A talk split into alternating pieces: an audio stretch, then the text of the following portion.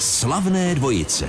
Hezký den, milí posluchači. Dnešní slavnou dvojici Českého rozhlasu tvoří umělecký, harmonický, manželský pár, spisovatelka a herečka Eva Hudečková a houslový virtuos Václav Hudeček. Vítám vás, dobrý den. Děkujem, dobrý den. den. Slavné dvojice s Alex Minářovou. Ve slavných dvojcích si dnes budu povídat s herečkou a spisovatelkou Evou Hudečkovou a jejím manželem, houslovým virtuózem Václavem Hudečkem. Co vám říká film Sedm pater pro tisíce přání? Když se to vysloví, tak eh, co se vám vybaví? To se dneska říká, že, že je to takový kultovní film, hmm. to je takové módní. No tak pro nás je to naprosto zásadní moment našeho života, protože tam jsme se poznali a ještě tak prazvláštně, že jsme to měli napsaný ve scénáři ano, vlastně. Ano. Ten náš osud, že až se potkáme, uvidíme se, takže už to bude na celý život. Ano, vy jste měla dle scénáře se jako zamilovat do houslového virtuóza Václava Hudečka, abyste to splnila do puntíku. Tak. Určitě. Václave, co vám se vybaví, když se řekne jméno tohoto Mně se vybaví, že mě volal jednoho dne pan režisér Zdeněk Podskalský, že by chtěl, abych hrál ve filmu. A já jsem mu říkal, pane režiséře, já nejsem herec, tak já nemůžu hrát ve filmu, já vám tam zahraju na housle. A takže on byl trošku zklamán, že jsem odmít eh, hereckou roli, nicméně to vymyslel tak, že to, ten herecký výkon můj tam hrál pan Velen mm-hmm. a já jsem tam byl za Václava Hudečka takže jste hrál housistu, sám sebe. Takže jsem tam zahrál na housle a jenom, že tedy jako můj herecký výkon vlastně nebyl žádný, což bylo dobře, ale herecký výkon tam byl od právě mé tehdy ještě ne manželky Evy, kdy tedy ona, jí to tam strašně slušelo, měla takový závojíček, klobouček, měla, no že jako se na mě, jak při tom hraní se na mě dívá zamilovaně a ono to opravdu to zahrála tak dokonale, že to na mě přeskočilo a a byla no, ruka dobře. v rukávě skoro tedy. Ale byla to jenom role, když to Venoušek tam byl takový jako amulet pro štěstí. Mm-hmm. No to teda, jestli to zabodovalo jako u mě, tak všichni lidi, co byli kolem, tak museli být hrozně šťastný celý mm. Ale život. fakt, jak Eva říkala, kulto, kultovní film to bylo v úvozovkách myšleno, protože eh, ten scénář od pana Melíška, myslím, že to napsal ano, pan, Melíšek, ano, pan Melíšek, byl naprosto úžasný. To byla taková sranda, proto jsme do toho taky šli. Mm.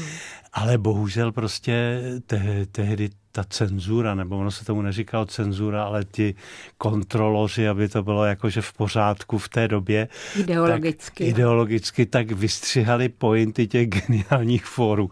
Takže mm. prostě šel film a prostě byl rozjetý vtip a, a ta pointa tam chyběla. Takže to nakonec to byla úplná... Tomu filmu to zkrátka ublížilo. Jo, bylo to hrozný, ale takže se tak... to, pro, proto se to nevysílá, snad to odvysílá jenom v neděli, v létě, no. odpoledne, kdy jsou všichni u rybníka a vlastně se to nevysílá. Byl to takový paskvil se šťastným koncem. Hmm. Každopádně pro vás eh, zásadní okamžik v životě.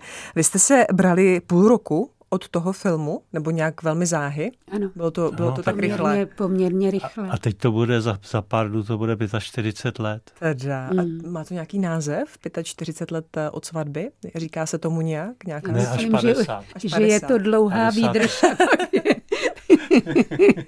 A do té doby, než jste, než jste točili eh, ten film zmiňovaný, věděli jste o existenci toho druhého? To asi ano. ano Určitě, ano. to samozřejmě jsme věděli, protože Eva se jí znal z televize, ale jako eh, vlastně, my jsme se totiž měli potkat několikrát při různých eh, televizních akcích a vždycky prostě z toho nějak sešlo tak eh, až tohle to se tedy, a z toho taky skoro sešlo, protože kdyby pan režisér Podskazí mě tak strašně nechtěl, abych tam hrál, tak, eh, tak jsem, a kdyby tedy ne, to ne, ne dal do té, do té formy, že jsem, to, že jsem tam nemusel vystupovat jako herec, protože já nevím, strašně už tenkrát jsem neměl rád, když lidi dělají věci, které neumějí, že jo, takže, což bohužel v dnešní době je docela, docela častá, častá věc, že se vidí lecos.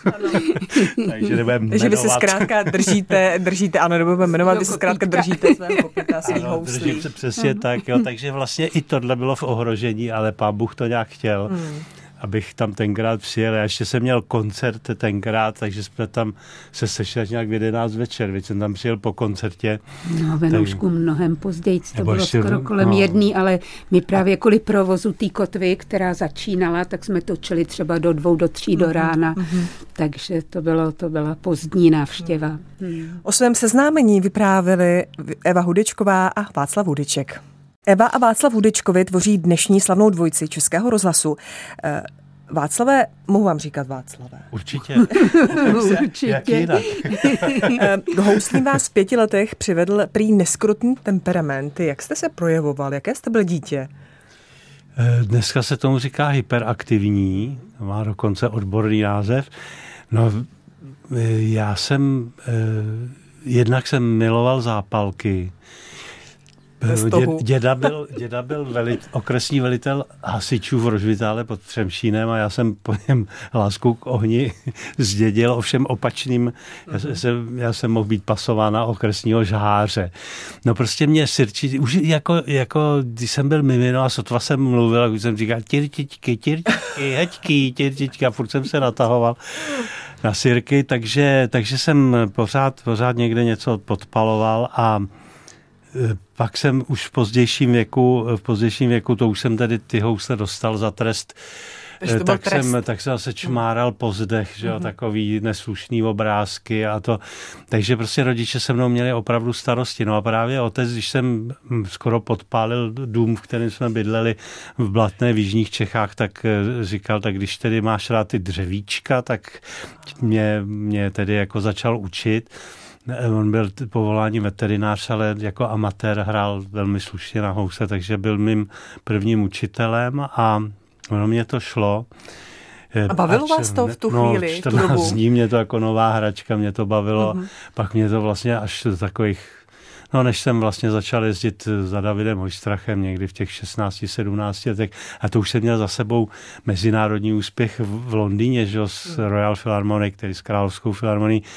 A začalo mě to bavit až tedy opravdu, když jsem začal eh, dolítávat do Moskvy za Davidem Očstrachem, protože tam byla úplně jiná atmosféra na té konzervatoři, taková prostě, že, že se fandilo i eh, studentům od jiných pedagogů, než od toho, ke kterému jste chodili, což mhm. tady nebejvalo mhm. zvykem.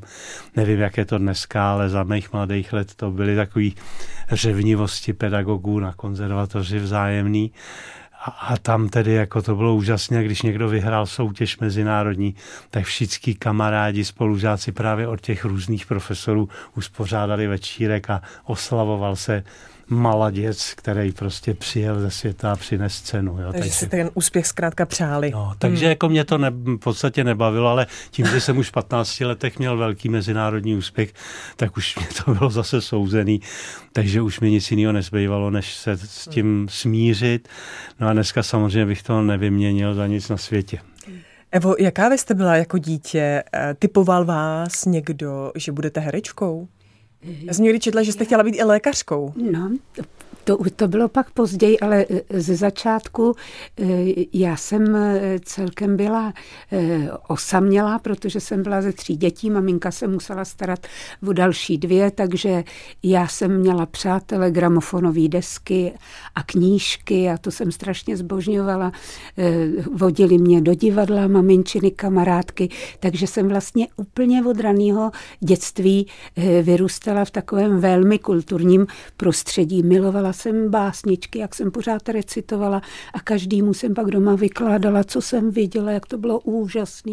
A ty myšlenky, jak už se to dotýkalo hmm. toho malého dítěte, tak vlastně jsem byla přesvědčená, že asi něco takového budu dělat, protože eh, Praha byla v té době velmi bezpečné město, nikde žádný auto, nikde žádný lumpové se moc nepoflakovali, takže maminka mě pouštěla si od 8-9 let samotnou do Prahy. Dostala jsem pět korun a to jsem měla do divadla, jsem měla dvě koruny, že jsem mohla ve dvě hodiny do Národního divadla a pořídila jsem za to ještě pak něco, nějaký dort tík něco, aby, aby jsem to vydržela hlady.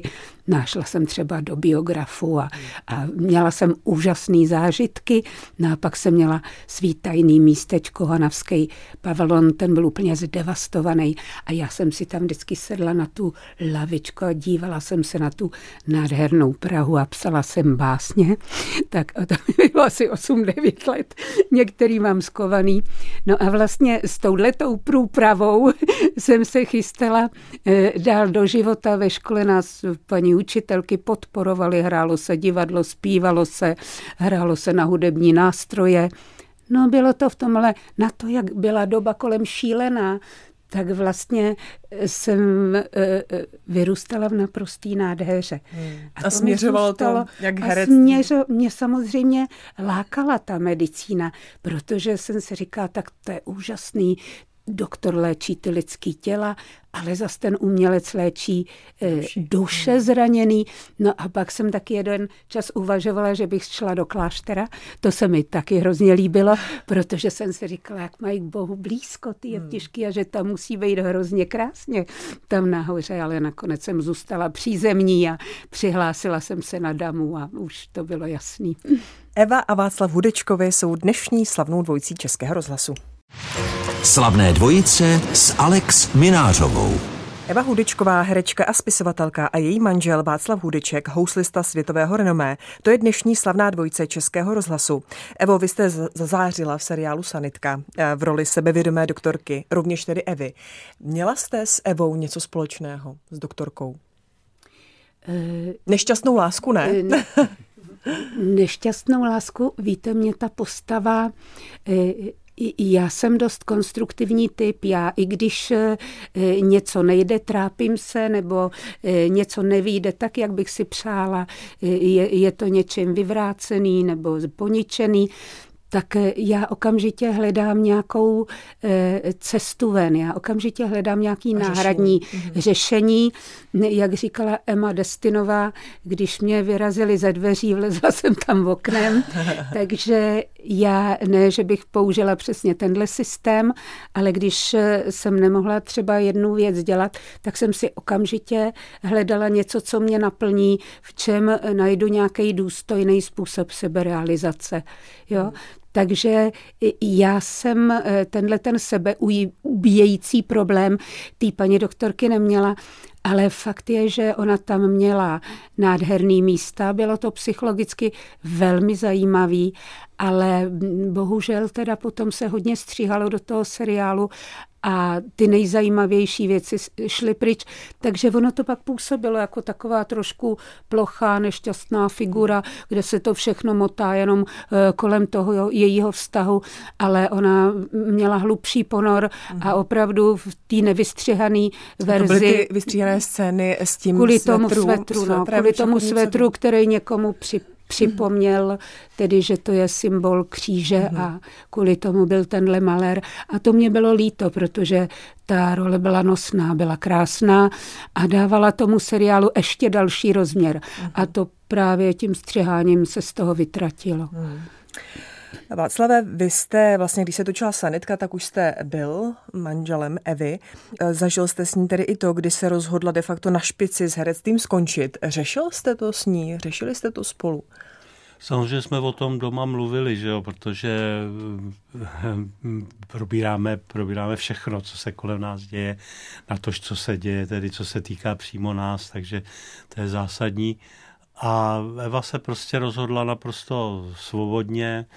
Ona eh, totiž s tím psaním eh, koketovala, vlastně, jak už říkala, už jako dítě, že psala básničky. Ale ona má plnou krabici doma všelijakých povídek a věcí, které během té doby, kdy dělala tedy herečku nebo se živila se herectvím, tak si psala různý takový povídky a postřehy. No a potom tedy jako když se rozhodovala, když se rozhodovala, eh, jestli tedy opravdu začne psát nebo nezačne, tak, tak pár kamarádů právě eh, jí řeklo, že jo, prostě napiš, napiš knížku, že jo, vyprávěla třeba tu první, tu bezhlavou kobylu, kterou napsala jako první, tak to vyprávěla tenkrát Jirkovi Křižanovi a, mm. a Jirka Křižaný říká, napiš to, napiš to, prostě to je nádherný příběh. No a Eva to původně to psala jako filmový scénář, a bylo to v koncem 80. let a když to mělo jít do výroby jako film, tak, eh, tak se vlastně zruš, přišla revoluce, zrušil se eh, státní film, eh, filmové studio Barandov a vlastně ta parta, všechno se to rozprchlo a ta doba byla taková hektická. No a právě Jirka Křižan říká, hele, napiš to jako knížku, protože stejně nikdo ti to tak nenatočí, eh, žádný eh, režisér ti to nenatočí tak, jak ty to cítíš, jak jsi to napsala a nejlepší je potom ani do toho kina nechodit. Takže napiš to, napiš to jako knížku, protože tu ti nikdo, to je tvoje, to je pohled tvýma očima No takže, takže vlastně tak vznikla ta bezhlavá kobila a hmm. je to vlastně... Ta první. Je to ta první, no hmm. a až po tu tedy současně nejnovější tu veselici, kterou, která, která tedy před Vánocema, před Vánocema vyšla a, a herectví bylo pověšeno prostě na hřebík a začalo se psát. Já právě eh, tím, že to herectví, když je to nádherný povolání, přece jenom ten herec eh, nikdy nemá eh, nezávislost. On hmm. vždycky musí něčemu nebo někomu sloužit. A taky i to, že vlastně jste věčně závislá na daném přikázaném textu, s kterým byste správně neměla hýbat, měl by zůstat tak, jak je, tak jsem si říkala, že už jsem byla v pozici, kdy jsem cítila, že bych neměla být interpretkou, ale autorkou. Budeme o tom mluvit za malou chvíli. Hmm. Eva Hudečková a Václav Hudeček jsou hosty slavných dvojic. Slavnou dvojici dnes tvoří herečka a spisovatelka Eva Hudečková a houslista Václav Hudeček. Evo, vy jste se tedy stáhla eh, herecky do ústraní, ale v tu dobu už jste věděla, že budete psát, že se tomu budete věnovat tedy, řekněme, profesionálně, nejenom ano. do krabice, psát, ano, ale, ano. ale že budete i vydávat. No. Ta svoboda pro vás byla eh, velmi důležitá. To eh, takhle spatřovala jste v herectví, pardon, v herectví, v psaní ano. svobodu? Že zkrátka jste sama za sebe zodpovědná za svou ano, práci. Ano, přesně jste to vyjádřila, protože eh, najednou vám do toho nikdo nemluví. Já jsem najednou byla svým principálem, svým autorem a svým vlastním cenzorem. A to je strašně důležitý u toho psaní. Ten papír nesnese všechno. A záleží na vašem vývoji, na vašem názoru, na vašem zušlechtění, jakou tu cenzuru si dovolíte. A někdy je to na vahách, protože můžete vyhodit i krásnou věc, ale někdy ji musíte vyhodit, abyste nepopřela něco silnějšího. Hmm. Je to docela těžká, bolavá práce a člověk se na tom učí být sám sebou. Já jsem hrozně šťastná, že jsem odešla k tomu psaní, protože to pro mě e, byla e, vysoká škola výchovy. Hmm. Václava, tím, že Eva skončila s hraním, tak vás tím pádem pak mohla doprovázet na vašich koncertních e, turné. Byl jste za to rád? Eh, určitě, určitě jsem byl rád. Samozřejmě před revolucí to bylo složitý, hlavně tedy samozřejmě do té takzvané kapitalistické ciziny, že tam tam to bylo tedy omezený kolikrát do roka a jakým způsobem. Takže, ale vždycky jsme potkali někoho slušného, kdo nám pomohl, takže, takže jsme byli eh, vlastně potom od té doby eh, pořád spolu. A myslím si, že to je, že to je, není na škodu, protože prostě se máme rádi, Eva je skvělý eh, společník i a oni ty zájezdy když jedete sama někam a jste, já nevím, měsíc v Japonsku na turné a odtamtud letíte zase někam jinam a prostě doma jenom přehodíte kufr a zase letíte a pořád po hotelích, jenom koncerty, hotely, tak ono to není nic závidění hodného. Ale když právě jsme tam s Evou, tak ona zjistí, co tam v tom městě je zajímavého. No a já už jdu k hotovému, že třeba se jdem podívat mm-hmm. na nějaké krásné obrazy nebo nebo na nějakou krásnou stavbu, takže, takže rozhodně jsem byl rád a jsem rád tomu dodnes. že nejste jakoby osamělý, býval jste osamělý na cestách? Určitě, určitě. Ono je to, hmm. ono je to vlastně jste mezi lidma jenom na tom koncertě, ale pak přijdete do hotelu a a ne vždycky samozřejmě v té době. Dneska ty hotely, i ty penzionky na venkově jsou krásný, že jo, všude čistionko se vším příslušenstvím, ale dřív někdy v těch městech, eh, speciálně tady u nás, mimo centra, mimo krajská města, eh, nebo i samozřejmě v těch zemích eh, toho východního bloku, tak ne všude ty hotely byly na takové úrovni, že by tam bylo útulno ne všude dobře vařili, takže, takže jako mm, bylo to složité v té době. Samozřejmě dneska je to radost, to cestování, protože opravdu kamkoliv přijdete, tak je pěkné bydlení a kvalitní stravování. A tak my jsme pak to třeba tady u nás, když jsme jezdili po Československu, tak jsme to řešili tak, že jsme se ubytovali ve slušném hotelu v krajském městě a o tam jsme výjížděli po tom kraji mm. po, po těch koncertech, protože já pamatuju ještě opravdu eh, hotel, kde bylo jenom umyvadlo jenom se studenou vodou. Jejda. A bylo to, budete se divit, a bylo to v Olomouci. Mm-hmm. To byl hotel. Zdravíme do Olomouce. Hotel, ne, už nemají. No, ten už neexistuje. Mm-hmm. Příznačně teď na tom, místě, na tom místě, kde byl hotel Merkur, tak jsou veřejné záchody od restaurace. Tam, a je to vchod, kdy se, jde, kdy se jde do Moravské filharmonie, takže tam byl ten hotel Merkur. Byla to výhoda, že se šlo tady rovnou do ano, sálu, ano. ale jako to bylo příšerný. A to bylo, když jsem začínal někdy v tom roce 69. Jo, takže eh, před, před tedy více jak 50 lety. Takže samozřejmě jako, jako to, to byly těžké doby, hmm. nicméně, nicméně samozřejmě sebou jsme se poznali později, no a, a jsem rád, jsem rád, že mě doprovázela a že, že jsme mm, pořád se máme rádi a pořád jsme spolu. Vymysleli jsme spoustu projektů na těch cestách napřed. Že to byl jako sen, hmm. ale ono se to potom všecko zrealizovalo. Budeme se o nich určitě bavit za malou chvíli. Eva a Václav Hudečkové jsou hosty slavných dvojic. Slavné dvojice s Alex Minářovou. A já si ve vysílání dál povídám s manželi Evou a Václavem Hudečkovými. Evo, když jsme mluvili o té svobodě, po které jste toužila a i proto mimo jiné jste začala psát, jak jste prožívala rok 89? Já jsem eh, měla pocit, že mi narostla křídla. Hmm. Že teď můžu všechno. Protože vlastně celé to dlouhé období předtím to bylo jedno omezení za druhým. A najednou jsem si říkala, nejen přede mnou, před celou zemí se otvírá něco zázračného. A měla jsem takový tichý přání, že se vrátí 60. léta, mm-hmm. což samozřejmě se nemohlo stát, protože okolnosti byly úplně jiné. A e, speciálně v té kultuře e, e, byly věci, které spíš přáli nějakému obchodnickému, takovému hospodářskému nádechu, než třeba té kultuře takže jste si přála 60. leta, ale mm, ve svobodné ve, zemi. Ve svobodné zemi a se silným kulturním nábojem. Mm. Takže třeba když byl e, e, zrušený státní film, tak ve Francii, v Anglii všude říkali, co jste to udělali, co my bychom za to dali, kdyby jsme mohli mít státní film, že by se staral o ty začínající lidi a to.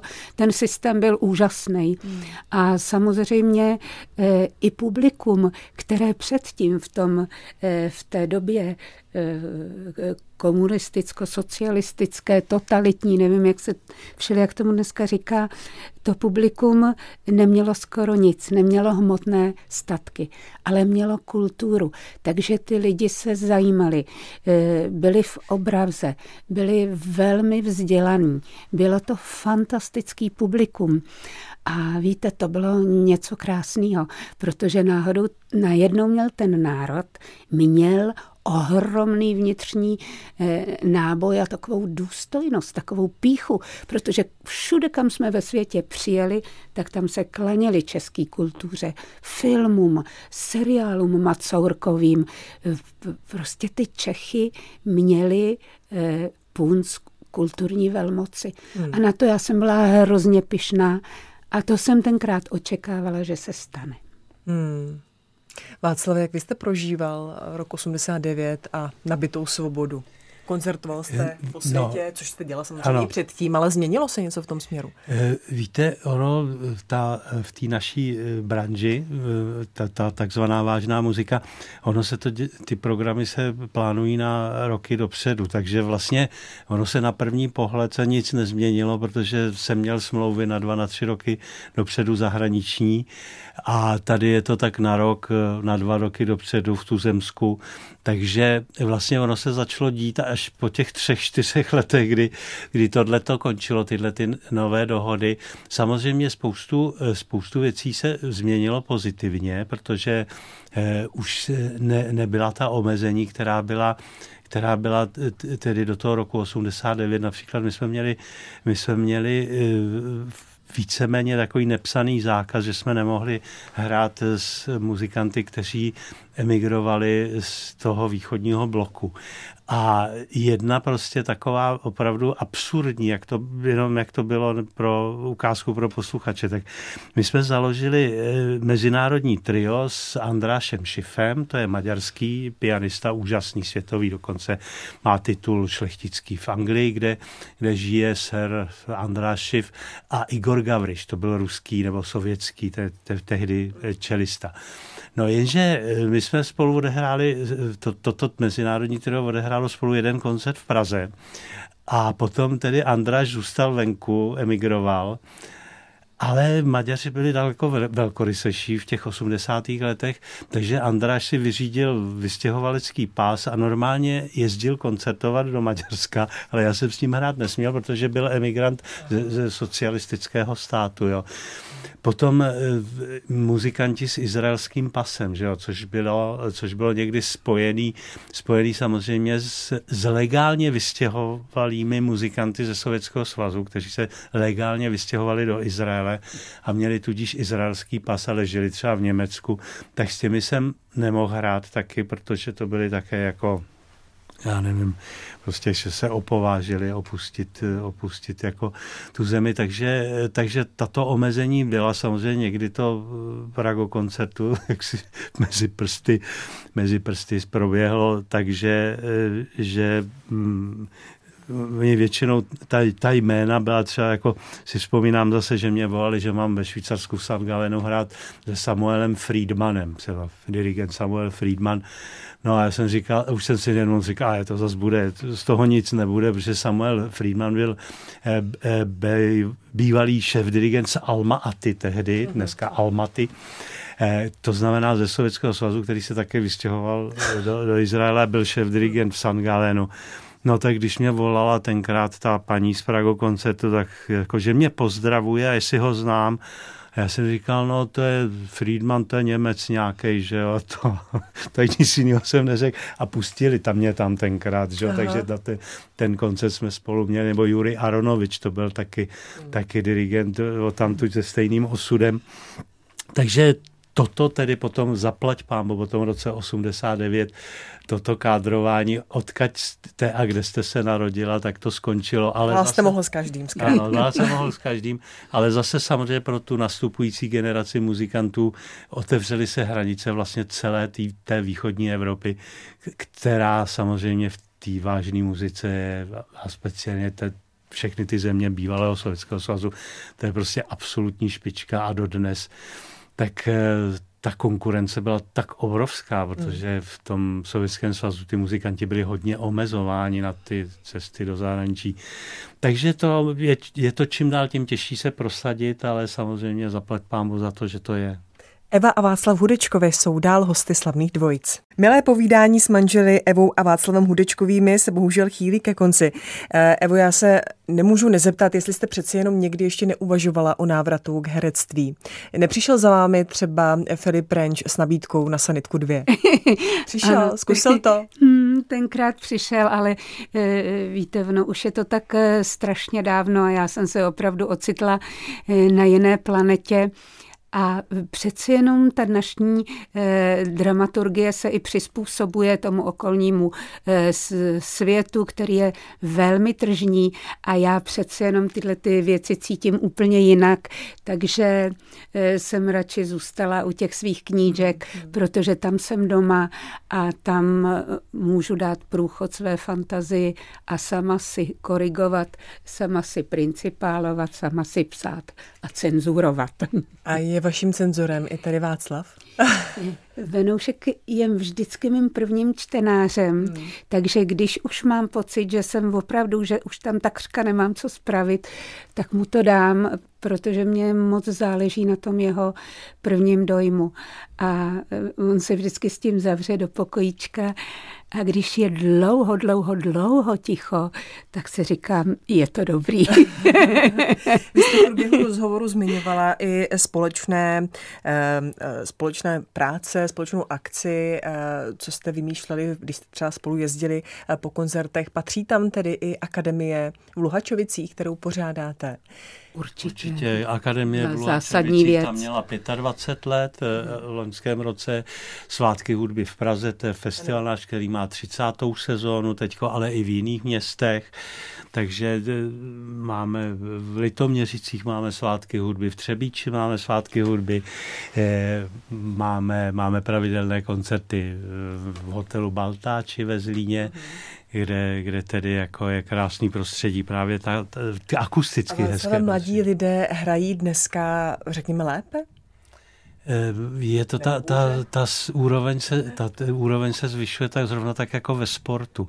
Já třeba, když jsem začínal, tak jsem ty, ty velké houslové koncerty, jako Čajkovský, Brahms, Paganini, tak jsem to na koncertech vlastně byl jediný, takřka jediný, kdo to byl schopný tady zahrát. A to už od těch 15 let.